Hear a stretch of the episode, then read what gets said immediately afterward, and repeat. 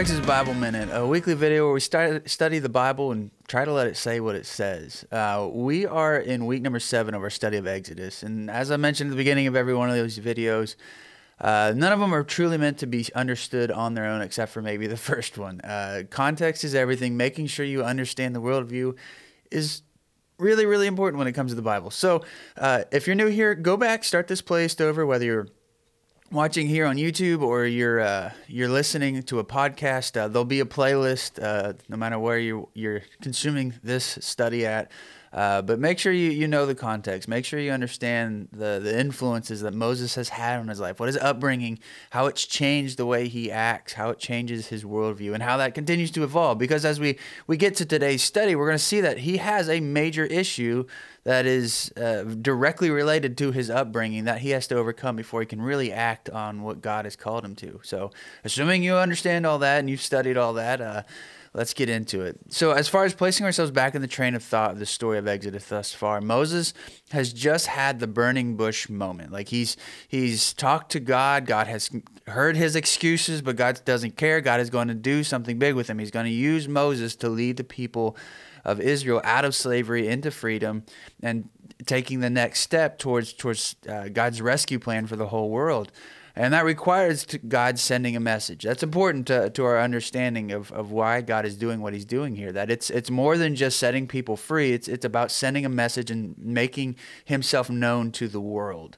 Um, so, with all that being said, Moses has just uh, finished talking with God, and now he has to uh, he has to go back to Egypt. So that's where our story picks up. Starting in uh, verse 18 of chapter 4, it says this. It says, Moses went back to Jethro, his father-in-law, and said to him, Please let me go to my brothers in Egypt to see whether they are still alive. And Jethro said to Moses, Go in peace. And the Lord said to Moses and Midian, Go back to Egypt, for all the men who were seeking your life are dead. So Moses took his wife and his sons, and had them ride on a donkey, and went back to the land of Egypt. And Moses took the staff of God in his hand. And the Lord said to Moses, When you go back to Egypt, see that you do before Pharaoh all the miracles that I have put in your power. But I will harden his heart so that he will not let the people go. Then you shall say to Pharaoh, Thus says the Lord, Israel is my firstborn son, and I say to you, Let my son go, that he may serve me. If you refuse to let him go, behold, I will kill your firstborn son. At a lodging place on the way, the Lord met him and sought to, to put him to death. Then Zipporah took a flint and cut off her son's foreskin and touched Moses' feet with it and said, Surely you are a bridegroom of blood to me. So he let him alone. It was then that she said, A bridegroom of blood because of the circumcision. The Lord said to Aaron, Go into the wilderness to meet Moses. So he went and met with him at the mountain of God and kissed him. And Moses told all the words of the Lord with which he had sent him to speak, and all the signs that he had commanded him to do. Then Moses and Aaron went and gathered together all the elders of the people of Israel. Aaron spoke all the words that the Lord had spoken to Moses and did the signs in the sight of the people. And the people believed. And when they heard that the Lord had visited the people of Israel and that he had seen their affliction, they bowed their heads and worshipped. So, there is a thing that, that you don't really want to do as a Christian. You, you should do it. Uh, this is kind of something that we as Christians say in tongue in cheek, but but it's a dangerous prayer, right? You, have heard people talk about praying dangerous prayers. And the first one that comes to mind is praying for patience. You ask God to give you more patience. And we joke and we laugh. We say, oh, you don't want to do that. Why? Because God won't zap you with patience. He puts you in situations where your patience will grow. That's why it's a dangerous prayer because all of a sudden you'll start facing situations where you have to be patient uh, you know, it, it's it's not something that, that God just has a track record of doing. As a matter of fact, we I don't know that we've ever seen that God just zaps somebody with some new quality or characteristic. God God doesn't tend to do that that we've seen. Again, he can do that. We're not putting him in a box and saying he can't, but the the records that we have of his acting and changing people's lives and changing their countenance and the way they behave and their character, it's it's almost never just a zap, they're like this now. It's almost always through situations, through experiences, through other people and their lives.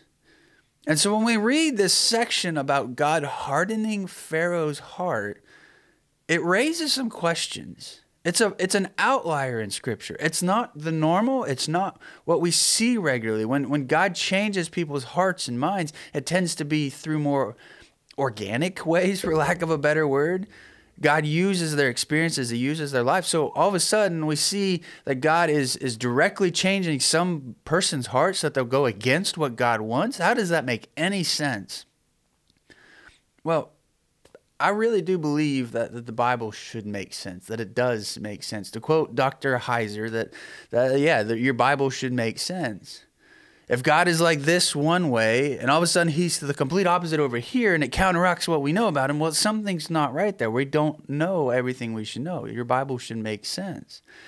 And so let's look at what, what God is doing here. All right, let's look at what this means to harden Pharaoh's heart. First off, as English speakers living, you know, 3,500 years later, uh, our understanding of even the basic organs and what happens there is completely different. Number one, they, they, they didn't have the understanding that we do of, you know, uh, you don't think in your heart, you don't feel in your heart, you don't, you know, think like in your gut. Like, they, they don't they didn't understand that they they thought the different organs were the different centers of of emotion and thinking and their uh, ancient hebrews anytime you're in the old testament somebody talking about their heart they would have used the word mind if they were writing it today the thinking center of the ancient Hebrew, they, their understanding of it was the brain, not the heart.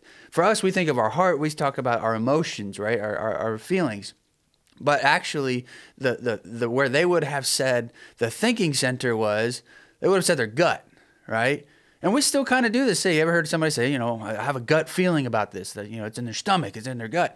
That's what they would have said. They, if they were talking about what we would use the word heart for, they would have used the word stomach for. And in, in the New Testament, we see that, that Jesus was moved in his guts. The word is splagna. You might have heard a sermon or two about that. Splagna. It's a really fun word to say.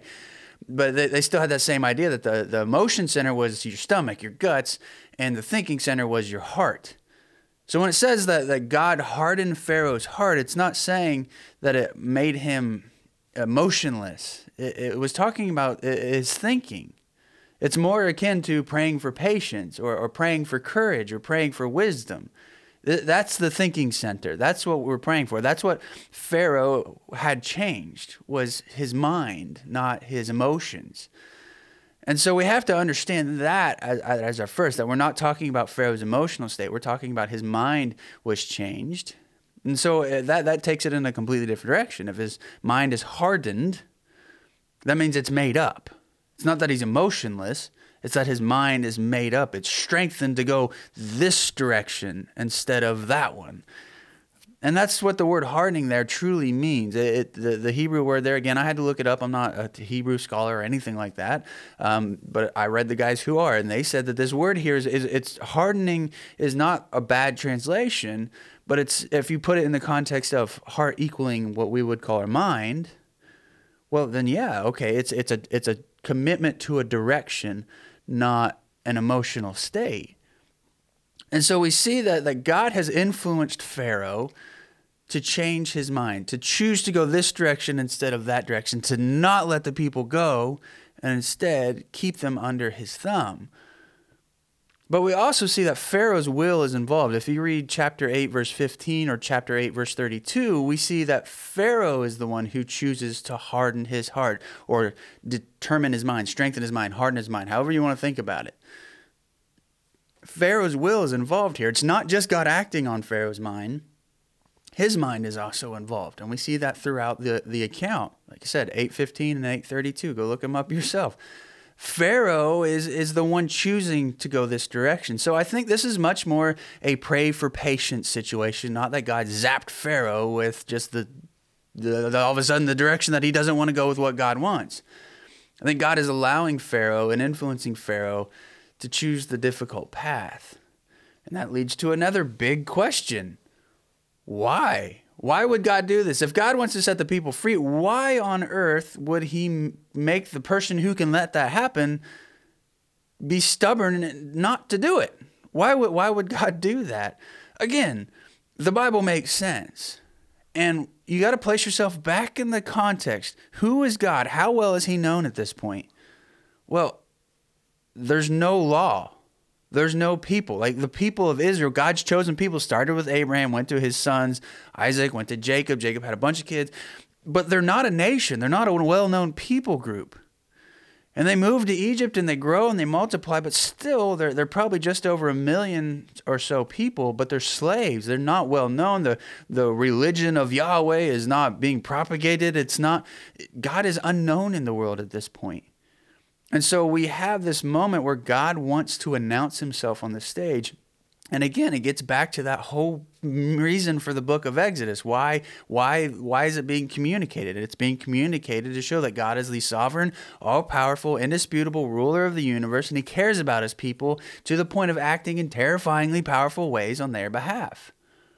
That's the message that's being communicated here. And so when we see that there's this this this this battle, right, between the most powerful empire on the planet, specifically the most person in the, the most powerful person in the most powerful empire on the planet, versus this unknown god of a group of slaves. And so when we get to the plagues, we see that this is this is about the message more so than about freeing the people. That will be done. Nothing thwarts God's purposes.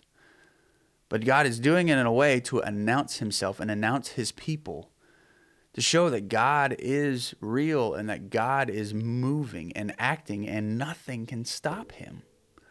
I mean, the plagues, when we look at it, it's, it's, a really interesting study. Each plague is a direct attack on the gods of Egypt, supposedly the most powerful gods in the world. I mean, that's, that's the way the ancient worldview worked for until relatively recently. Everybody was an henotheist. Every nation, every people group, sometimes every city had their own gods. And if that that place was powerful or dominant or won a battle, it's because their gods were more powerful than the gods of the place they defeated. And so for Egypt to be the most powerful place on the planet, it meant their gods were the most powerful. But all of a sudden, this god of a slave people defeats them? Yeah, it's it's sending a very clear message that the ancient world would have shuddered at and so that gets us to the next part of this passage where we see another really confusing story. Moses tells Jethro, says, Hey, I'm going to go visit my family. I'm going to go do this thing. He goes, he takes his family, takes his kid. He's had more than just Gershom at this point, but he's, he's married to one of Jethro's daughters, uh, Zipporah, and they, they're on their way. And along the way, we see a really crazy story happen. God shows up and he tries to kill Moses. And as he's trying to kill Moses, Zipporah circumcises her son, Gershom, who's probably an adult at this point. Uh, tradition says that Moses was in Midian 40 years, so he's, he's probably more than just a little kid by now. And when she circumcises him, she, she says, This is the, the bridegroom of blood, and she touches his feet or his genitals. The word's kind of confusing there. Uh, and God lets go of Moses, and Moses doesn't die and that's kind of all we have about it. It's again, it's weird. And uh, why did why why does this why why did this happen? Why did God want to kill Moses? Moses is a bit of a, a, a dichotomy, right? Remember from his upbringing that, that he never really felt at home. He wasn't Egyptian enough for the Egyptians. He wasn't Hebrew enough for the Hebrews. He was just kind of this mishmash, like nomad, migrant person who never really felt at home anywhere. He goes to Midian. He thinks that's his home. He builds a home there. He builds a family there. And God says, nope, got to go back to that place where you'd never felt like you were at home. And Moses is just kind of caught between worlds again. But when you don't commit to a path, you tend to struggle. Like when you're trying to walk two paths at once, you're never truly on either one at this point, again, remember there's no law, there's no rules, there's no uh, compulsory sacrifices, all the things that we will associate with the people of Israel, none of that existed yet. There was one rule, and that was sons were circumcised. That's it. God, when He made the covenant, the promise with Abraham, where He said, Abraham, I'm dad, you, you and your descendants will be my family, you'll be my people. Here is the covenant that you will worship me and only me. And the world will know that this is the sign that you are my people by circumcision of the men. That's the one rule. That's the one thing that showed that they were obedient. There was no laws, there was no dress, there was no anything else. There was no food laws, there was nothing else that we typically associate with the people of Israel that made them stand out. God would do that. That's part of what the law was. It taught them to be different from the people around them. But this was the one thing and we see that Moses didn't do it. He didn't circumcise his firstborn son.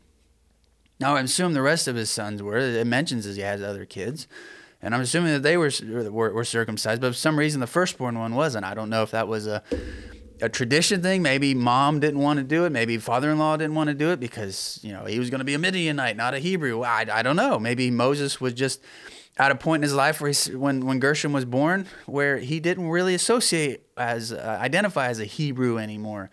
Uh, we don't know, but we know it didn't happen, and that was something that God commanded His people to be obedient about.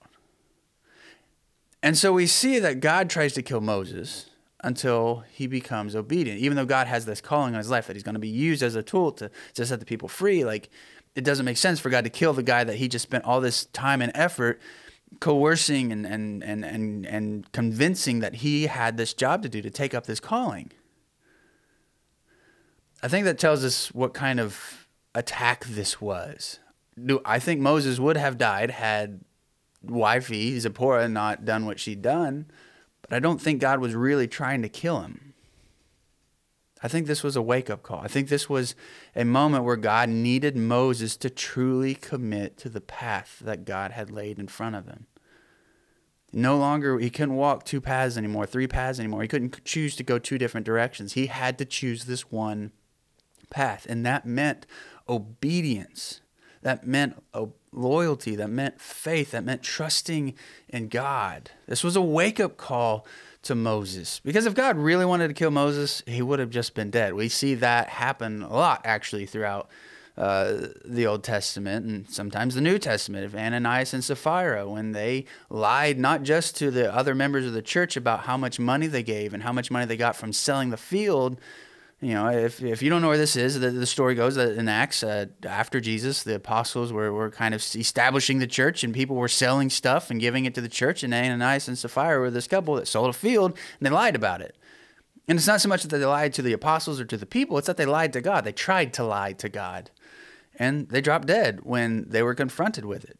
God could have killed Moses here in, instantly, but he didn't.